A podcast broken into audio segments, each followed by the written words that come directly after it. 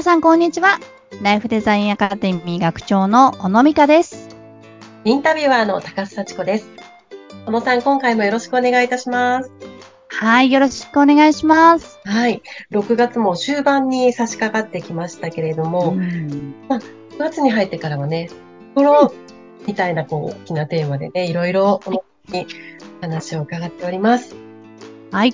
さあ、今回はどういうテーマになりますか、はい。今回は気持ちの取り扱いを知ろうということでお話ができたらなと思っております。はい。まあ、自分の気持ちっていうこと。そうですね。まあ人はいの気持ちもそうですし、気持ちというものの全般的な取り扱い方を、うん多くの人はちゃんと教わったことがないと思うんです。うん。うん。改めて考えたことないですね。取り扱いについて。ね、なんか扱いはなんとなくわかるじゃないですか。はい綺麗にしとこうとか、うんはい 傷がつく、つかないようにとか、はい。ね、あの、あ、冷えたらいけないとか、いろいろ多分ね、体のことは分かってると思うんですけど、心って、それがこう、隠れているから、なかなかその取り扱いがちゃんとできてる人って少ないような気がするんですね。うん。そうですね。改めて考えたことないですね、やっぱり。だからなんか、学校でね、国語算数理科心みたいな感じでお 教えてくれたらいいいいんですけど、教えてくれないから、なんか大人になって、本当にその心のことがわからないと、こう、生活がままならなくなるとかっていう時に、私たちはきっと本を読んだりとか、その心理学のセミナーに参加したりとかして、そこをこう知っていくんだと思うんですけど、そんなずっと生まれた時からある体と一緒にあるものならば、もっと早い段階で教えてくれてもいいじゃないかってすごく思うんですね。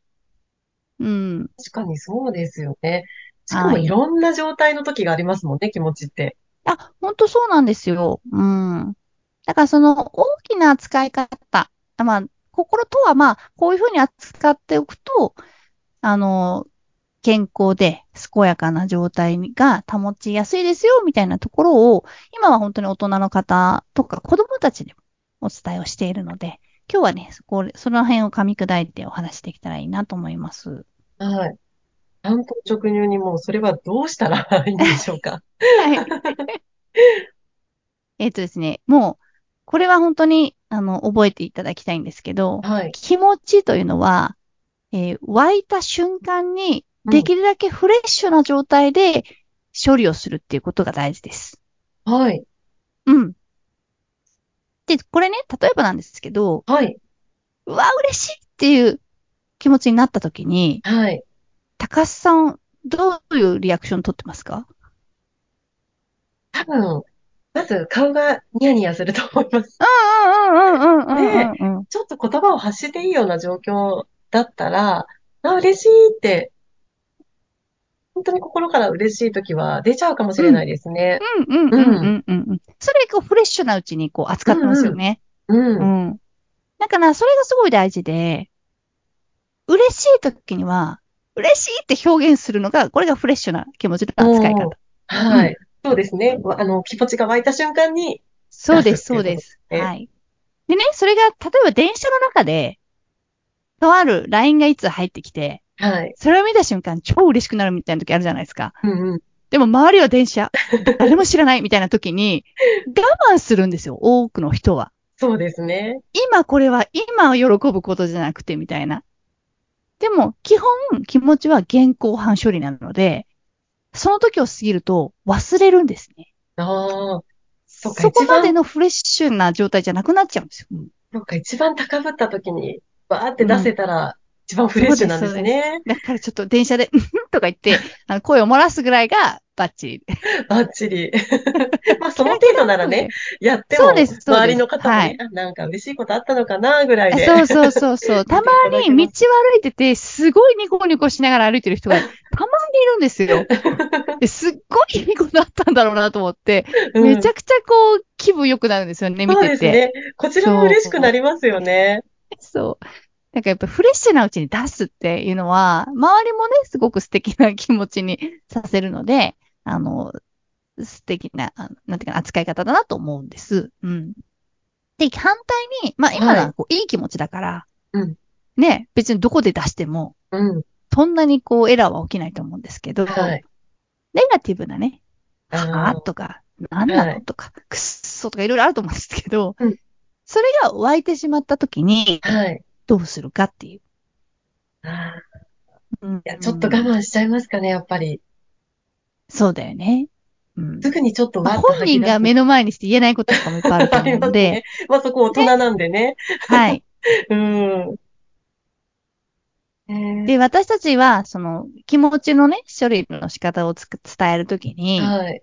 えっ、と、その、ネガティブな気持ちもポジティブな気持ちも両方、えー心の生理現象ですよって言ってるんですね。まあ、催し物ですよ。はい。はい。なので、私たちはこう、トイレに行きたくなったら、はい。行くじゃないですか。ある程度、あの、我慢しきれなくなったら。は行ってちゃんと出してスッキリするでしょっていう。はい。それと気持ちも同じって思ってほしいんですね。はい。で、なんかポジティブな気持ちは出してもいいけど、ネガティブな気持ちは出さずに我慢するみたいな人って多いんですけど、ね？それでトイレに行った時に、小さい方はすぐ出すけど、なんか大きい方はずっと出さないみたいな感じだと、お同じだと思っていて、すごい、それって体に良くないんですよねっていう。そうですね。まあ、生きていたらね、必ず両方ある気持ちですもんそうね。なんです、そうなんです。だけど、まあ、頭が勝手に、あの、いい悪いをつけるんですよ、私たち。うん。うん。ネガティブを人に出してはいけないっていう。ね。なんか、そこちょっと頭先行にね、なっちゃいますね。そうなんです、そうなんです。でうんも、ここら出したがってる、すごい出したがってる、トイレに行きたがってるのに、いや、今じゃない、今じゃないとか言って、ね。で、それが本当のトイレだったら我慢できなくなって、その辺で漏れたらすごい迷惑じゃないですか。そうですよね。とんでもないことになっちゃいます。でもそれと同じことを、ね、あの、貯めて貯めて貯めて、もう限界が来た時に、もう本当にこう感情の波が、その相手に対してわーって襲っていくみたいなね。カメハメハのようなこう感情の出し方する方いるじゃないですか。うん。うん。そうすると、まあ、ちょっと人にも迷惑かかっちゃいますよね。そうなんです。そうなんです。だから現行犯、できるだけフレッシュなうちに出す。それが、その時は叶わなくっても、ね、あの、一人になれる、次の一人になれるなれるタイミングで、はい。ブツブツと言ってほしいんですよね。空中に。うん。で、相手はいなくていいんです。もうあの、はいなんならクッションとか相手でもいうんうんいですし、なんか、あの、お空に向かって言っていただいてもいいですし、とにかく自分の中にそれを残しておかないっていうのがすごい大事で、うん。で、子供たちがね、まあ、あの、ちょっと前にあの、喧嘩をしたよって話をはいし。たと思うんですけど、はい。あれも、あの、本当は、なんて言いたかったのってうん。聞くんですよ。うん。そうすると、言いたかったけど飲み込んだ言葉みたいなのは子供たちにもあるわけですね。うん。だからここは、あの、誰かを攻撃するような場所じゃないから、でも本当はどうしたかったのって、あの、その時なんて言いたかったのっていうのを、こう聞いてあげると、ね、あの、本当はやめてって言いたかったとか、何するんだよって言いたかったとか、ね、貸してくれよって言いたかったとか、なんかいろいろ出てくるわけですよ。はい。あ、そうか、そうか。でも、我慢しないでその時に言えるだから、まあ、すっきりしてるんですよ、本人はね。うん。で、なんか私たちはその感情を人に伝えることで、何かを、結果を手繰り寄せたいから感情を吐き出してるんじゃなくて、ただ感情を外に出したくて吐き出してるっていうことの方が多かったりするんですね。うん。なので、はい。貯めておいていいことは何もないっていう。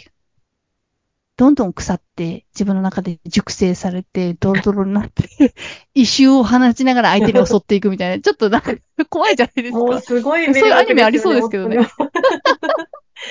いや、でも自分ももうなんか嫌な気持ちがずっと続いたりしたら本当そうにそう。ね、嫌ですし。うん、なんかこう自分なりのね、そのマイナスな気持ちの出し方みたいなのって、うん。ちょっと見つけておくと、あ、かそうです、もしれないでそうですすよ。ね。はい。だから、言葉で言うのがちょっときついなっていう人は紙に書いてみたりとか、あとあの、体を動かすっていうのも、すごくいい、いいですよね。うん。うん。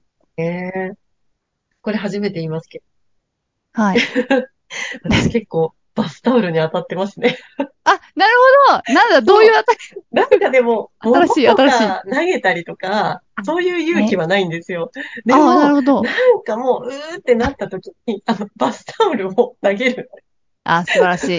誰にも、うこう、迷惑のかからない平和的解決ですね。でもなんか、ちょっとスッキリするんですよね、なんか。うん。いや、すごくいいと思いますよ。本当に。あとは私は、あの、欠けた皿とかを貯めといて、あの、陶芸家ごっこみたいな。あ、割るすごい。であの、だ段ボールの中ですけどね、あの、破はい片飛ばないようにしうんて。うん。そこはね、ちょっと後処理自分がね、しなきゃいけないんで。うです。そうそうそうそう。そういうのとか、うんあとはもう普通に、あの、昔、あの、サンドバッグじゃない、サンドバッグを叩きながら、嫁姑の悪口を言うっていうドラマがあったの知ってます？わかりましたっけ？なんかあちょっと年代が違うからわからないかもしれないですけど、うんうんうん。そういうのがあったんですよ。ね。あんなこと言いやがって、この野郎みたいなこと言いながら、あの、んサンドバッグ殴ってるって、あんがすごい建設的だなと思います。でもそれがやっぱ健全な姿っていうか、心にとってはすごく健康的。あそうです、そうです。はい。うん。で直接言っちゃうと、やっぱりそこでまたこじれたりとか、うん。うんはい。してしまうから、もう自己処理で、ね、自分でちゃんとトイレに駆け込んで、ね、出すって。そういう時間を心にも取ってあげていただけると、なんか今日のモヤモヤは今日のうちにリセットされると、素晴らしい、あの、心の軽さを持った人になるんじゃないかなと思います。そうですね。心にもね、健康的でいてほしいですからね。はい。わかりました。今回のお話はここまでとなります。小野さんどうもありがとうございました。はい、ありがとうございます。